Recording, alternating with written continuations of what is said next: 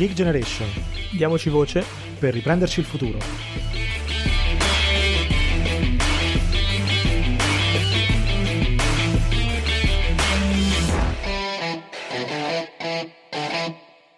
Bentornati a The Geek Generation, il podcast dei giovani e per i giovani per parlare dei sogni, delle speranze, ma anche dei problemi di una generazione, anzi due, nel nostro paese. Oggi una chiacchierata un po' diversa dal solito, su temi un po' diversi dal solito forse, ma con un ospite davvero, davvero molto interessante che ringrazio di essere qui. Lei è Mara Gancitano, cofondatrice di Tlon, una realtà culturale davvero, davvero, davvero di grande rilevanza nel nostro paese e molto in crescita. Quindi grazie Mara di essere qui, iniziamo subito da presentarti e da presentare cos'è Tlon per chi non la conoscesse e poi partiamo con la nostra chiacchierata. Grazie. Grazie. Sì, Tlon è un progetto filosofico che è nato nel 2015, qualche anno fa, da, da me e Andrea Colamedici principalmente, a cui poi si sono uniti dei nostri amici e ex colleghi di università di Andrea, quindi di base tutti con una formazione filosofica, ed è una casa editrice, un'agenzia di eventi, una libreria teatro, eh, ovviamente nell'ultimo anno gli eventi non abbiamo potuti farne, eh, farli a, a, parte una piccola parentesi durante l'estate e quindi il progetto si è trasferito quasi interamente in digitale. Eh, fa, ci occupiamo quindi principalmente di filosofia, poi nella casa editrice ci sono anche testi di altro genere, di psicologia, di pedagogia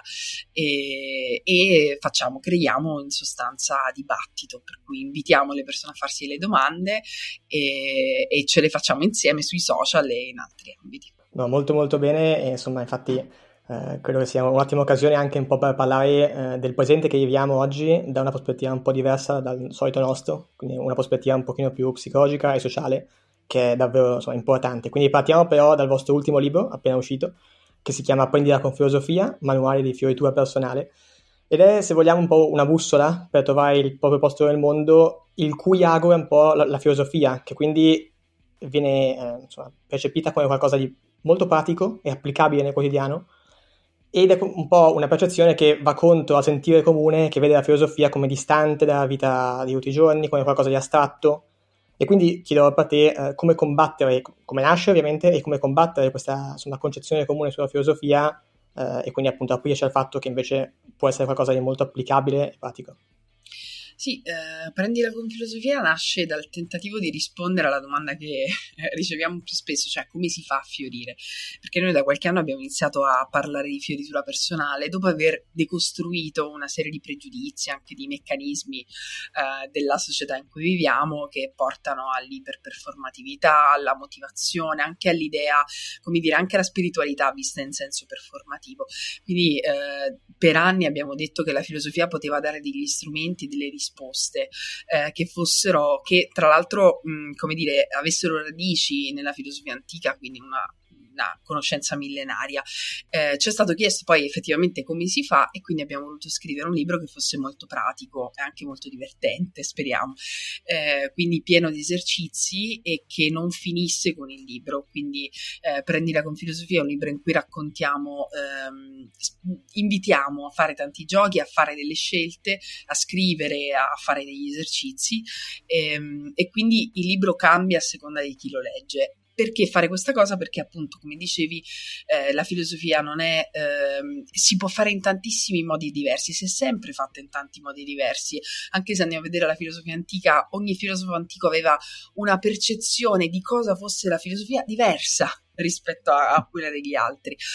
Um, a noi interessa particolarmente l'idea di, eh, della filosofia antica di una fioritura personale di una cura di sé e questo ha a che fare con il riportare portare la filosofia dove è nata, cioè nelle piazze e oggi queste piazze sono soprattutto piazze digitali, per cui a noi interessa poi creare delle occasioni di riflessione che siano pubbliche, che siano condivise da tante persone. Poi ci sono tanti modi per fare filosofia, quindi noi stessi in realtà eh, portiamo la filosofia anche in altri ambiti. Abbiamo scritto dei saggi più classici, in questo caso, dopo un anno così, ci sembrava importante che questo libro potesse dare in qualche modo eh, offrire lo stimolo per cambiare anche l'atteggiamento che si ha nei confronti della vita quotidiana quindi eh, questo libro ovviamente è diretto a tutte le persone che al di là della propria formazione, della propria educazione, vogliono giocare, vogliono eh, rompere in qualche modo i propri schemi mentali e il modo in cui affrontano anche la routine, la vita quotidiana. E, e quindi abbiamo cercato di fare questo. Questo è il modo che ci piace anche perché il modo che eh, personalmente ci dà senso quindi ci fa sentire che quello che facciamo è utile. Eh, poi ovviamente stiamo già pensando a libri successivi e, e ovviamente non, eh, a noi piace anche immaginare un percorso, quindi mh, mm, questo è, era un passaggio che per noi era importante anche perché eh, avevamo in qualche modo fatto delle promesse, quindi avevamo detto guardate c'è questa strada, quindi dovevamo dare degli esercizi, ma poi ci sono anche delle altre cose eh, che vogliamo fare, forse più tradizionali o forse delle, dei percorsi nuovi eh, che, che, partano da percorsi tradizionali. Quindi, eh, insomma, ci sarà, diciamo che tutti i prossimi libri non saranno come questo, però questo per noi era importante che fosse così. Certo, giustamente, e poi anche tu parlavi appunto di stimolare il dibattito e farlo in modo anche innovativo, eh, e da qui mi ricollego a un dibattito che ormai è eh, insomma decennale se non di più,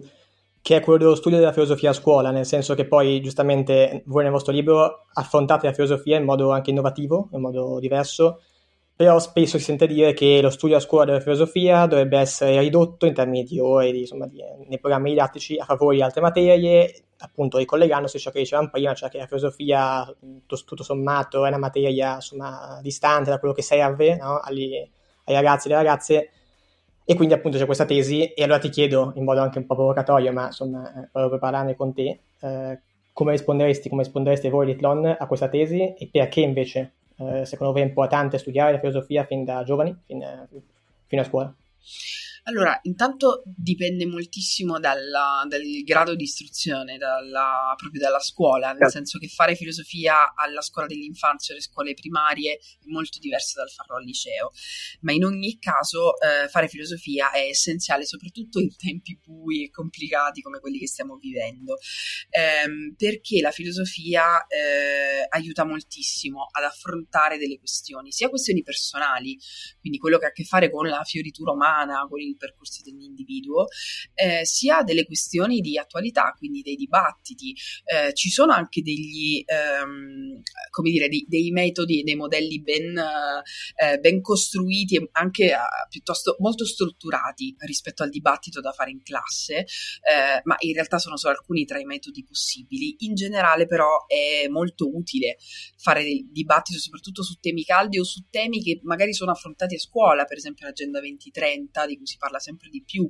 eh, per esempio nei testi di educazione civica, eh, ma che rischiano di essere assorbiti solo come una retorica, un po' come succedeva, io sono siciliana, come succedeva con i discorsi sulla legalità in Sicilia, per cui si facevano un sacco di convegni, però eh, erano dei discorsi molto retorici, se non entravano nel vivo, se non sollecitavano il dibattito. Il dibattito serve a comprendere, eh, quindi serve a coinvolgere emotivamente, a far capire che si tratta di temi eh, interessanti che toccano la nostra vita, quando si parla di cambiamento climatico o di parità, si parla di temi che toccano tutti gli ambiti della nostra vita e quindi il dibattito crea contemporaneamente coinvolgimento emotivo, che è quello che aiuta a essenziare la comprensione e poi aiuta ad argomentare, quindi a sviluppare le capacità logico-razionali. In un mondo come questo, che è un mondo super, come dire, tutto concentrato sugli aspetti tecnico-scientifici, la filosofia diventa un ponte tra eh, le discipline umanistiche e quelle tecnico-scientifiche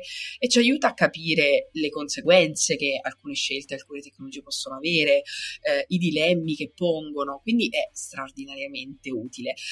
Um, ci sono poi varie scuole di pensiero rispetto a come insegnarla la filosofia, perché eh, io, come dire, distinto direi più che la storia della filosofia che si fa al liceo, forse bisognerebbe fare logica, eh, bisognerebbe fare dibattito, ma d'altra parte lo studio della storia della filosofia è utile a capire eh, come si è formato il nostro pensiero quanto siamo stati influenzati dai filosofi. Per esempio, mi diceva ehm, qual, rispetto al suo ultimo libro, ehm, La matematica e politica, Chiara Valerio, che è una scrittrice con una formazione matematica, che spesso il problema per cui la matematica è percepita come una materia distante, una materia incomprensibile, è anche il fatto che non viene raccontata la storia della matematica. Cioè, noi abbiamo delle formule da imparare, delle, delle tecniche da imparare, però non ci viene spiegato come sono state scoperte, chi ci ha lavorato. Invece, forse sarebbe più affascinante scoprirlo, ci aiuterebbe a capire che anche la matematica è un territorio di scoperta. Eh, quindi è molto difficile stabilire se eh, sia meglio studiare storia della filosofia o logica o l'uno o l'altro tutte e due, diciamo che in generale posso dire che ovviamente eh, non credo che le ore siano troppe, credo purtroppo che siano troppo poche, ehm, perché sarebbe veramente essenziale avere più spazio per il dibattito, però mi rendo conto che questo non è responsabilità degli insegnanti, eh, ma avrebbe bisogno anche di tutto un altro ripensamento in generale della, della scuola. Spesso gli insegnanti, soprattutto quelli mossi da vocazione, eh, vorrebbero fare molto di più, però non hanno materialmente il tempo per farlo. E quindi io credo che in generale nella scuola ci sia molto bisogno di dibattere, discutere, prendersi del tempo per fare delle riflessioni comuni, e però questo tempo purtroppo non c'è. Credo che in questo momento il bisogno ce l'abbiano sia gli insegnanti, ma sia soprattutto gli studenti. Sì, assolutamente, e come dicevi tu giustamente, è un discorso anche molto più ampio di ripensare la scuola italiana, probabilmente aggiungendo un po' di interattività, un po' di discussione, eh, che spesso manca perché effettivamente eh, dipende molto dagli insegnanti, cioè ci sono quelli più illuminati, se vogliamo, che eh, si aprono al dibattito con i, ragazzi e chi invece appunto si limita magari più a seguire il programma, quindi sì, è un, è un grande tema. Tornando al libro però, eh, una parte, e, insomma, un, un, approccio che secondo noi è molto molto interessante e anche tu ne parlavi prima, è quello dei giochi filosofici. Eh, uno di questi appunto consiste per esempio nel leggere una parte del testo con un'altra voce che magari ci vergogneremo no, a, ad imitare in contesti diversi e l'intento alla fine fosse un po' quello di anche far riscoprire il quotidiano, l'ordinario, che mai come ora, eh, mai come in questo periodo buio, come tu giustamente dicevi, eh, è importante. Quindi chiedo anche te su questo, visto che anche tu all'inizio appunto parlavi dell'importanza di scrivere adesso il libro, dopo un anno così difficile, quindi quanto sia importante questa riscoperta della normalità eh, in una fase così insomma, delicata anche psicologicamente, perché poi stiamo solo adesso vedendo no, quelli che sono gli effetti eh, insomma, anche psicologi ed emotivi della pandemia, eh, non solo sulle persone che lavorano, ma anche sui giovani, anche su chi è a scuola e anche su chi appunto è, è più piccolo. Ma ehm, la filosofia ha a che fare con un'attenzione eh, anche verso il, diciamo, la, quotidianità, la realtà ordinaria. È qualcosa che sembra molto strano, ma in realtà è, è tra l'altro è qualcosa diciamo che non ci siamo inventati noi, perché ha a che fare con la filosofia antica, ha a che fare con i manuali eh, della filosofia antica, quella soprattutto legata alla cura di sé, ma ha a che fare anche con uh, la filosofia francese del Novecento. C'è un filosofo, per esempio, che è Rochelle Poldrois, che, eh, che invita a fare esercizi filosofici quotidiani, è stato consulente filosofico dell'UNESCO, e, e uno di questi esercizi, cioè sono degli esercizi veramente molto banali da fare quotidianamente, eh, hanno a che fare con bie- bere bicchieri d'acqua, appunto accorgersi che si sta leggendo, accorgersi di cose che, su cui normalmente non si pone l'attenzione. Quindi anche l'idea di dire appunto accorgiti che, che stai leggendo, accorgiti che eh, quando eh, che, che, stai leggendo una certa cosa con una certa voce, eh, questo è un gioco che comunque allena l'attenzione. Perché è importante? Perché ti aiuta a disidentificarti, perché noi siamo, ci facciamo prendere tantissimo dalle cose che facciamo quotidianamente e anche questo, questo è come dire, porta poi spesso a sviluppare, alimentare emozioni negative, e invece è molto importante rompere questi, questi circoli. Eh, c'è stato un sociologo che si chiamava Harold Garfinkel che parlava di esercizi di rottura. Questi esercizi, questi giochi servono proprio a rompere gli schemi che noi ci creiamo costantemente, eh, che hanno a che fare anche con i bias cognitivi, che sono meccanismi anche di sopravvivenza umana, ma che in realtà ci limitano moltissimo. Quindi eh, si tratta proprio di fare dei giochi eh, per, ehm, per, rompere tutto questo eh, per allenare l'attenzione. Perché è importante oggi? Perché oggi la nostra attenzione è costantemente frammentata in un sacco di cose diverse. Li siamo presi sempre da tantissime cose diverse, eh, li dobbiamo sempre tenere tutte insieme e facciamo sempre più fatica ad andare in profondità. Quindi giocare ad accorgersi significa allenare l'attenzione, allenare ad avere pensieri più lunghi, pensieri più articolati, eh, a evitare di cadere proprio nei circuiti di, di quello che eh, Daniel Goleman chiama la via bassa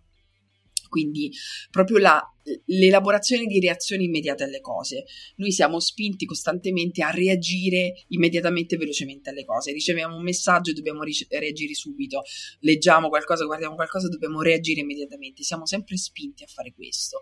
Ma questo ci impedisce poi di andare molto più in profondità e quindi si tratta di, di, di questa profondità che è la cosa fondamentale da alimentare. Sì, è molto chiaro e effettivamente insomma, è un po' forse il tema di questi anni, quindi eh, è, è, bene anche insomma, dare una risposta eh, a quelle che sono forse anche le paure, se vogliamo, di tanti eh, nostri coetanei e quindi eh, è un tema molto interessante.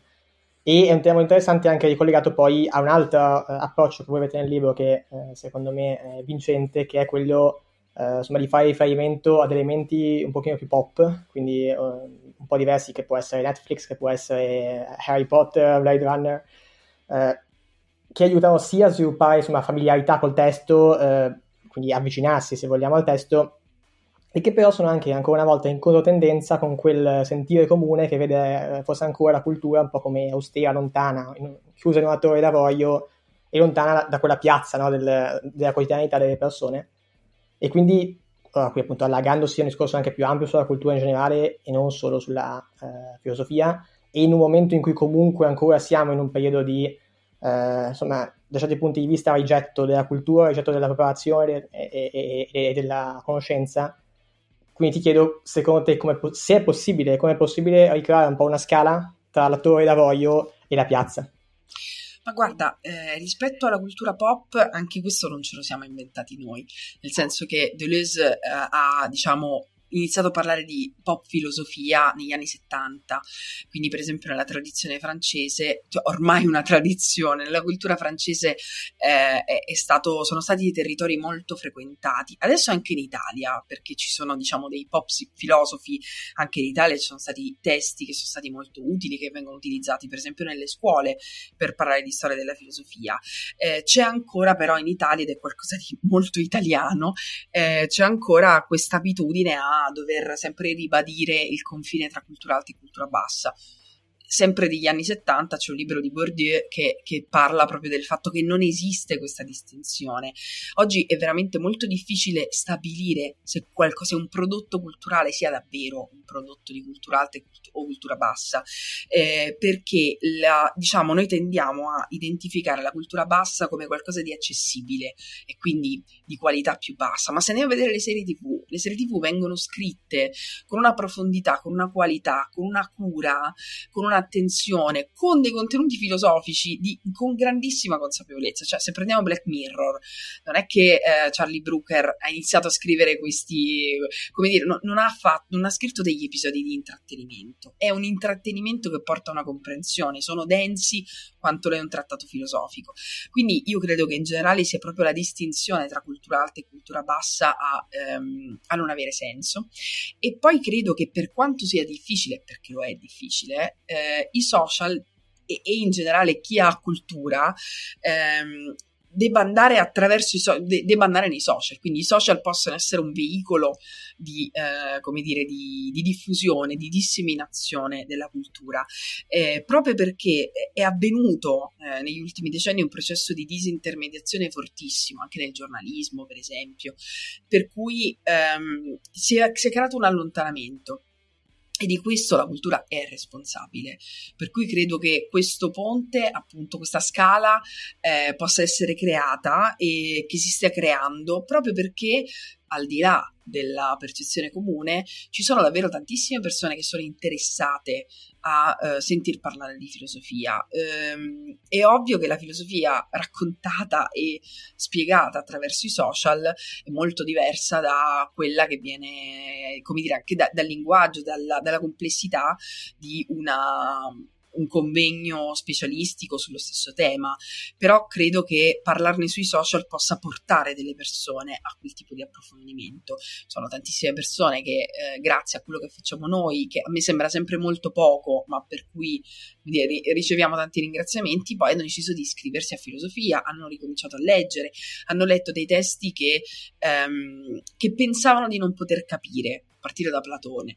ehm, eh, ma per arrivare anche a Arendt, Heidegger e tantissimi altri. Per cui ehm, io credo che sia veramente essenziale in un momento così complesso, con delle sfide globali, perché qualunque sfida che stiamo affrontando oggi, non solo quella pandemica, ma tutte le sfide che affrontiamo oggi sono sfide globali, tutto quello che è legato al mondo del lavoro, all'economia, eh, alla, all'accessibilità, all'istruzione, sono sfide globali. Ecco, di fronte a questo è essenziale che il maggior numero di persone possibile possa non sentirsi inferiore di fronte a certe domande e possa sentirsi eh, degna di farsi queste domande, di approfondire, di verificare le notizie e, e, questa credo che sia la cosa migliore che si possa fare. Per me eh, è la cosa più... No, sono molto d'accordo e eh, insomma tengo molto, teniamo molto anche noi al tema dell'inclusione culturale, diciamo così, eh, perché sì, effettivamente c'è anche un discorso di, insomma, rischio di spaccatura sociale tra una piccola minoranza che magari avrebbe accesso a, a certe insomma, eh, tematiche e altri che invece eh, rischiano di rimanere esclusi, quindi progetti come il vostro da questo punto di vista sono, sono molto importanti secondo noi. E chiudiamo però con un accenno al futuro, eh, insomma al futuro prossimo diciamo, perché ovviamente speriamo che, che eh, i vaccini e la scienza ci portino fuori insomma, da, da, quella che è l'emergenza sanitaria che viviamo, eh, però ovviamente da, dall'altro lato eh, l'esperienza comunque del lockdown è un'esperienza che ci ha segnati profondamente, a livello appunto anche psicologico, ci ha costretti a mutare anche in modo radicale, se vogliamo, il nostro stile di vita.